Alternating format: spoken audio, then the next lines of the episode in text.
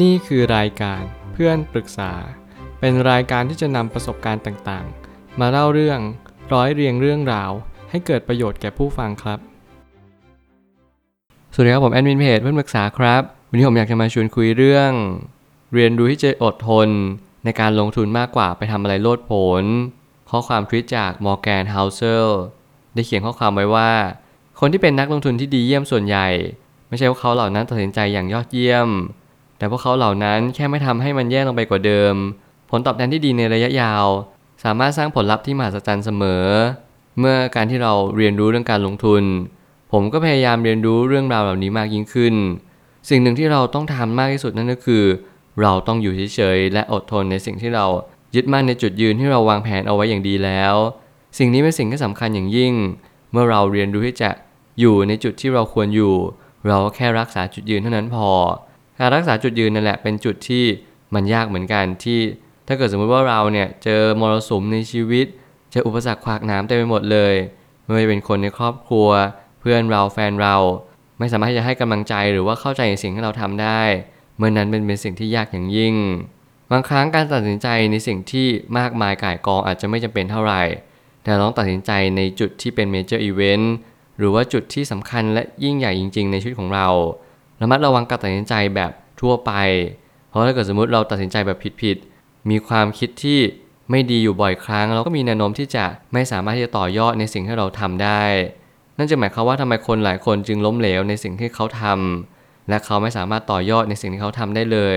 ก็เพียงเพราะว่าเขาไม่รู้ว่าวันนี้เขาควรทำอะไรมากที่สุด และสิ่งที่เราได้ยินได้ฟัง และได้เรียนรู้ตลอดเวลา นั่นก็คือเราทำสิ่งที่ง่ายที่สุดดีกว่า อย่าไปทำอะไรโลดโผน เพราะสิ่งนั้นไม่ให้ก่อเกิดประโยชน์อย่างที่มันควรจะเป็น ผมไม่ตั้งคำถามขึ้นมาว่า นักลงทุนที่ดีเยี่ยมมักจะมีสิ่งที่แตกต่างจากคนทั่วไป นั่นคือความเป็นส่วนน้อยที่คนมักจะเป็นกัน เมื่อเราเป็นชนกลุ่มน้อยนั่นหมายความว่าเราเป็นคนที่ไม่เข้าพวกคนอื่น เราไม่เหมือนกับคนทั่วไปหรือคนหมู่มาก ในสิ่งที่เราเคยคาดคิดเอาไว้ สิ่งนี้เป็นสิ่งที่ย้อนแย้งกับฝูงชน หมู่คณะ และสิ่งที่เรียกว่าเป็นสัตว์สังคม ถ้าเกิดสมมติว่าเรากำลังเข้าไปอยู่ในจุดจุดหนึ่งไม่ว่าจะเป็นโรงเรียนมหาวิทยาลัย รวมไปถึงงานสัมมนาที่เราต้องจับกลุ่มคุยกัน นั่นจะเป็นเหตุผลว่าเราจำเป็นจะต้องหาเพื่อนหรือหาคนที่มีความคิดคล้ายกับเราแล้วแน่นอนว่าการที่เราจะลงทุนที่ประสบความสำเร็จเนี่ยเราก็ต้องหาคนที่มีความคิดเหมือนเหมือนกับเราเช็คเช่นเดียวกัน นั่นจึงหมายความว่าเราต้องหาผู้คนที่มีจุดยืนในชีวิต มีเป้าหมายที่ชัดเจน และเรียนรู้ที่จะบริหารการเงิน อย่างตลอดเวลาที่ไม่มีวันหยุดพักเลย สิ่งนี้เป็นสิ่งที่เน้นย้ำว่าเราทุกคนมีเหตุผลในการมีชีวิตอยู่ที่ไม่เหมือนกัน แต่เรามีสิ่งที่เรียกว่าการดำเนินชีวิตเนี่ยที่คล้ายๆกันอย่างเช่น เราต้องการที่จะสร้างผลตอบแทนตลอดเวลา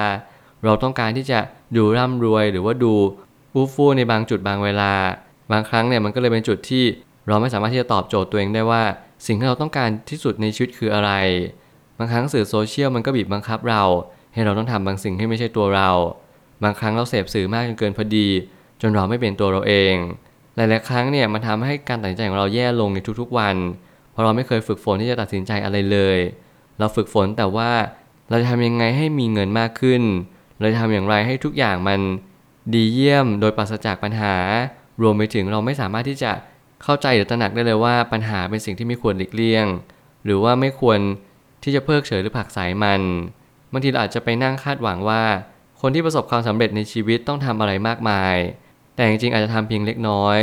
สำหรับผมที่ผมกำลังสื่อนั่นก็คือ การทำเพียงเล็กน้อยที่ตรงจุดที่สุด นั่นเป็นจุดที่สำคัญที่สุด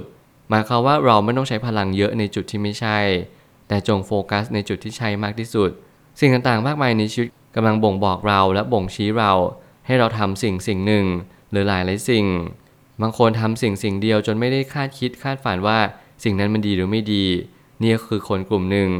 คนอีกกลุ่มหนึ่งก็คือเขาทำทุกสิ่งทุกอย่าง คนสมัยนี้เรียกว่าเป็ดคือเราไม่ต้องดีทุกอย่าง แต่เราทำทุกๆอย่างให้เป็น เมื่อเราเป็น generalist ไม่ใช่ specialize เราก็จะเรียนรู้ว่าเราจะทำได้สิ่งสิ่งหนึ่งได้อาจจะไม่ดีที่สุด แต่เราทำได้หลากหลายมากๆ มันอาจจะมีผลต่อในอนาคตของเรา แต่แน่นอนว่าสำหรับการที่เราเป็นนักลงทุนเนี่ย คุณไม่จำเป็นต้องทำอะไรมากมาย คุณแค่รู้เป้าหมายชีวิตของตัวของคุณเอง คุณแค่รู้เป้าหมายทางการเงิน และคุณก็ต้องรู้ว่า สิ่งที่คุณทำในวันนี้เนี่ยมันตรงกับสิ่งที่คุณคาดหวังเอาไว้จริง ๆ หรือเปล่า ถ้าเกิดสมมติคุณต้องการมีรายได้ต่อเดือนต่อปีเท่านี้ คุณกำลังลงทุนในสินทรัพย์อะไร แล้วคุณกำลังตัดสินใจบนพื้นฐานอะไรกันแน่ ความกดดันในชีวิตของคุณ ความสำเร็จ หรือว่าการที่เรามีปมปัญหาชีวิตเนี่ยเราต้องแก้ไขมันก่อน คุณจะต้อง ย้อนกลับไปนิดนึง turn back time ว่าสิ่งที่คุณมาในทุกๆวันนี้เนี่ยมันเป็นเพราะอะไร แล้วคุณจะแก้ไขสิ่งนี้ด้วยอะไร นั่นจึงเป็นคำถามที่ดีที่สุด เมื่อเราตระหนักรู้ว่า สิ่งใดที่เราควรทำนั่นก็คือ ความเป็นจริงที่อยู่ตรงหน้าเรา ไม่ต้องไปทำสิ่งใดนอกเหนือจากนี้ เมื่อเหตุการณ์เข้ามาตรงหน้าเราเราก็แก้สถานการณ์เฉพาะหน้า การรักษาผลตอบแทน การรักษาสิ่งที่เป็นจุดยืนของเรา เป็นสิ่งที่ควรทำถ้าเกิดสมมุติว่า เรามีกระแสเงินสดที่เข้ามาจากตรงอื่น นอกจากการลงทุนในสินทรัพย์ที่เป็น passive income เราก็อาจจะปล่อยมันหรือว่าอาจจะไม่ต้องไปทำอะไรกับมันมาก บางครั้งการที่เราไม่ทำให้ทุกอย่างมันแย่ลงเนี่ย มันก็จะสื่อว่าเราทำให้มันดีที่สุดแล้วในณวันนี้ เวนดุยจะทำมันให้ดีที่สุด เราไม่ต้องคุ้นคิดในเรื่องของว่าวิกฤตจะเกิดขึ้นเมื่อไหร่ ปัญหาจะเกิดขึ้นตอนไหน หายนะมันจะกำลังเข้ามาหรือเปล่า แน่นอนผมเชื่อว่าเราดูข่าวทุกวัน ไม่ว่าจะเป็นแบงก์รับแบงก์รัน การแห่ถอนเงิน และมีโอกาสที่แบงก์เนี่ยจะล้มละลายระเนระนาดที่เต็มไปหมดเลย ในการพาดหัวข่าวในทุกๆวัน ผมมีความคิดเห็นอยู่เสมอว่าเราทุกคนกำลังอยู่ในช่วงเวลาที่กำลังขมุกขมัวหรือว่ามีเมฆหมอกเต็มไปหมดเลย แต่สิ่งที่สำคัญที่สุดณวันนี้คือมีจุดยืนในชีวิต สอบทานตัวเองว่าเรายังมีแผนการที่ชัดเจนอยู่หรือเปล่า เรากำลังทำอะไรต่อไป แล้วเรารู้ว่าอนาคตเนี่ย มันกำลังสดใสหรือว่าไม่สดใสเป็นเพียงเพราะอะไร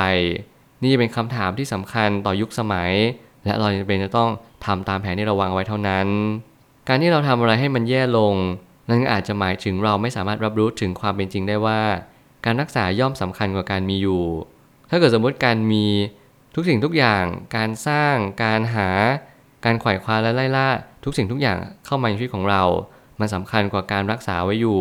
เมื่อนั้นผมเชื่อว่าชีวิตมันก็อาจจะไม่ได้ตอบโจทย์ในสิ่งที่มันควรจะตอบโจทย์ เมื่อถึงจุดหนึ่งความสัมพันธ์จะเริ่มอิ่มตัว เมื่อถึงจุดหนึ่งการเงินคุณจะเริ่ม stable หรือมั่นคง ผมมีความคิดว่าความมั่นคงเหล่านี้ไม่ได้เกิดจากสิ่งที่เราพยายามสร้างให้มันมากขึ้นอย่างเดียว แต่เราต้องพยายามปรับความคิดมุมมอง และพื้นฐานที่เรากำลัง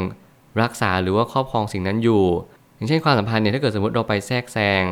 เราไปพยายามจัดแจงจัดการทุกสิ่งทุกอย่างกับอีกคนหนึ่ง แน่นอนอีกคนหนึ่งย่อมจิตตกหรือว่าเขาก็ย่อมมีความคิดที่ไม่ได้มีความสุขเท่าที่ควร เช่นเช่นเดียวกับการเงินที่เราพยายามที่จะหามันมากขึ้น